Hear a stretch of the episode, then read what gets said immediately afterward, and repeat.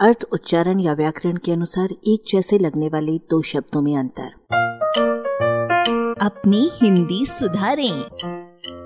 महा और महान। महा का अर्थ, महान है, जैसे महापुरुष में। इसी प्रकार महामहिम बराबर है, महान महिमा से युक्त। अर्थात अति महत्वशाली। दूसरी ओर महा और महान में कहीं कहीं अंतर भी मौजूद रहता है। जैसे महादेश को आप महान देश से भिन्न मानेंगे और महामूर्ख को आप महान मूर्ख कहना पसंद नहीं करेंगे। लगता है कि महा से महान में अधिक महानता है। मैं आपको महान कह सकता हूँ, पर महा बिल्कुल नहीं कह सकता।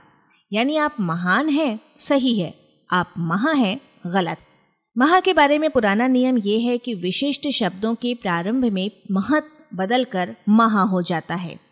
कर्मधार्य और बहुव्रीही समासों तथा कुछ अन्य अनियमित शब्दों के प्रथम पद के रूप में। महत पुरलिंग है, महती स्त्रीलिंग।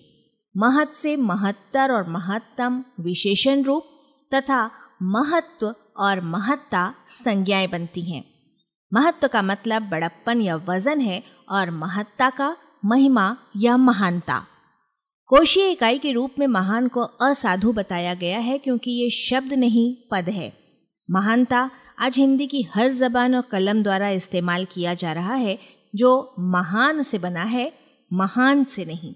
जरा महानता, अर्थात जिसमें आधा न लगा हुआ है, और महानता जिसमें ह के ऊपर अनुस्वार है, इन पर गौर कीजिएगा।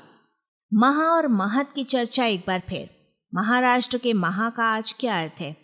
यदि महाराष्ट्र महाराष्ट्र है, यानी बड़ा राष्ट्र है तो भारत क्या है? फिर क्या लघु राष्ट्र भी कुछ होता है? महाभारत के महा का भी आज अलग से कोई महत्व नहीं है। महदावास, यानी बहुत लंबा चौड़ा मकान जैसे शब्दों में महत बदलकर महद हो जाता है। कोश के पन्ने पलटते हुए एक मज़ेदार शब्द महकत्थ मिला। यदि एक ओर इसका अर्थ बड़ों द्वारा कथित है तो दूसरी ओर हाँ बिल्कुल महकथ नहीं है, गोया चापलूस। आलेख, भाषाविद डॉक्टर रमेश चंद्र मेहरोत्रा, वाचक स्वर संज्ञा टंडन। अरबा की प्रस्तुति।